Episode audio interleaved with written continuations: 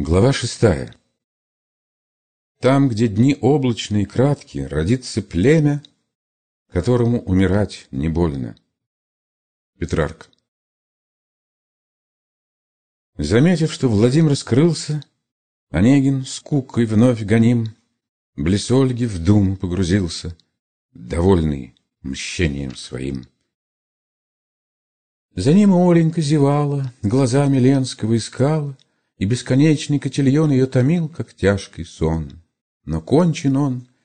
Идут за ужин, Постели стелет для гостей, Ночлег отводит от синей До самой девичьи. Всем нужен покойный сон. Онегин мой один уехал спать домой.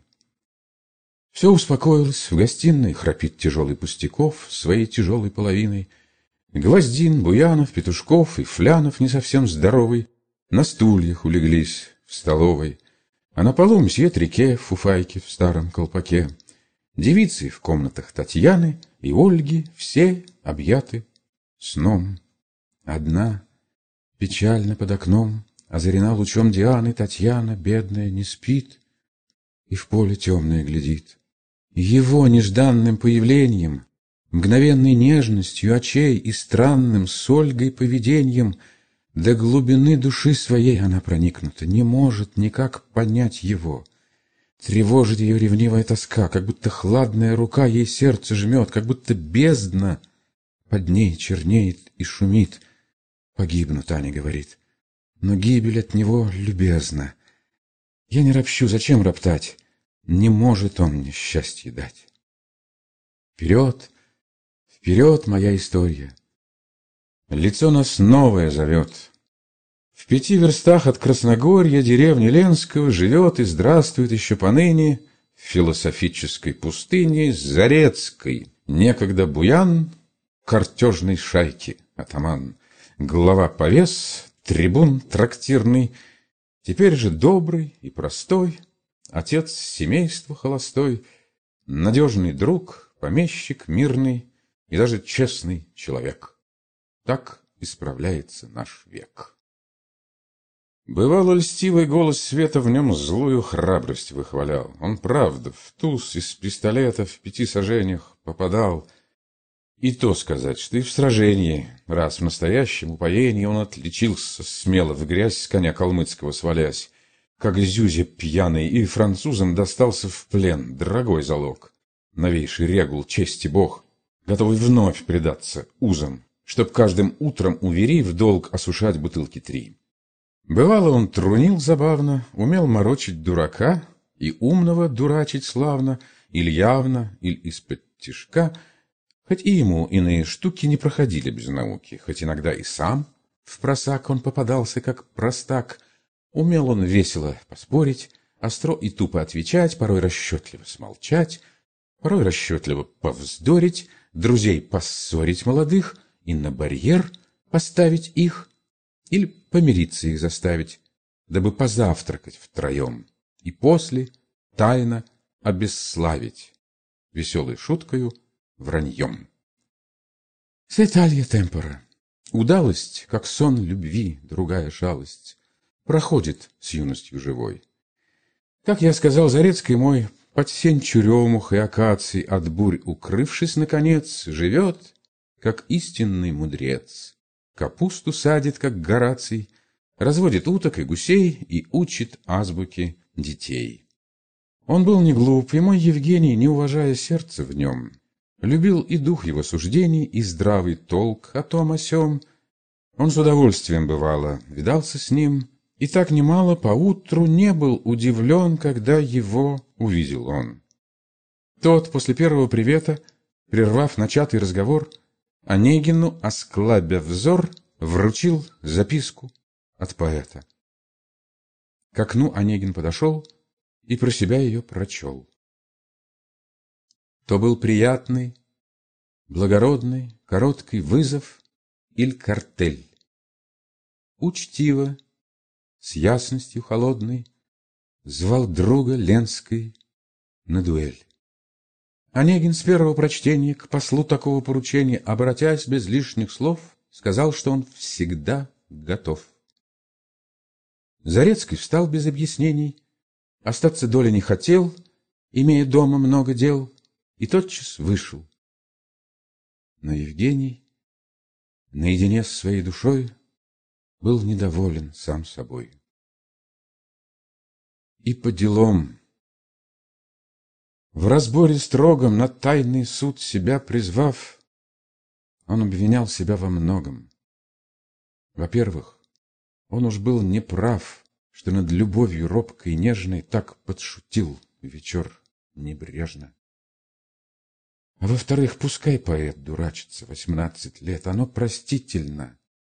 Евгений, всем сердцем юношу любя, был должен оказать себя не мячиком предрассуждений, не пылким мальчиком, бойцом, но мужем, с честью, с умом. Он мог бы чувства обнаружить, а не щетиниться, как зверь. Он должен был обезоружить молодое сердце. Но теперь уж поздно, время улетело. К тому же он мыслит, в это дело вмешался старый дуэлист. Он зол, он сплетник, он речист. Конечно, быть должно презрение ценой его забавных слов, но шепот, хохотня глупцов, и вот общественное мнение. Пружина чести, наш кумир, и вот на чем вертится мир. Кипя враждой нетерпеливой, ответа дома ждет поэт. И вот сосед велеречивый привез торжественно ответ. Теперь ревнивцу то-то праздник, он все боялся, чтоб проказник не отшутился как-нибудь, уловку выдумав и грудь, отворотив от пистолета. Теперь сомнения решены, они на мельницу должны приехать завтра до рассвета, взвести друг на друга курок и метить в ляжку или в висок. Решась кокетку ненавидеть, Кипящий Ленский не хотел Пред поединком Ольгу видеть. На солнце, на часы смотрел, Махнул рукою напоследок И очутился у соседок. Он думал Оленьку смутить, Своим приездом поразить, не тут-то было, как и прежде, навстречу бедного певца прыгнула Оленька с крыльца, подобно ветреной надежде, резва, беспечно, весела, но точно так же, как была. Зачем вечер так рано скрылись? Был первый Оленькин вопрос. Все чувства в Ленском помутились. И молча он повесил нос. Исчезла ревность и досада пред этой ясностью взгляда — пред этой нежной простотой, пред этой резвой душой. Он смотрит в сладком умилении, он видит, он еще любим. Уж он раскаянием томим, готов просить в ней прощения, трепещет, не находит слов. Он счастлив, он почти здоров. И вновь задумчивый, унылый, предмилый Ольгою своей, Владимир не имеет силы вчерашний день напомнить ей. Он мыслит, буду ей спаситель. Не потерплю, чтоб развратитель огнем и вздохов и похвал молодое сердце искушал, чтоб червь презренный, ядовитый точил лилей стебелек, чтобы двухутренний цветок увял еще полураскрытый.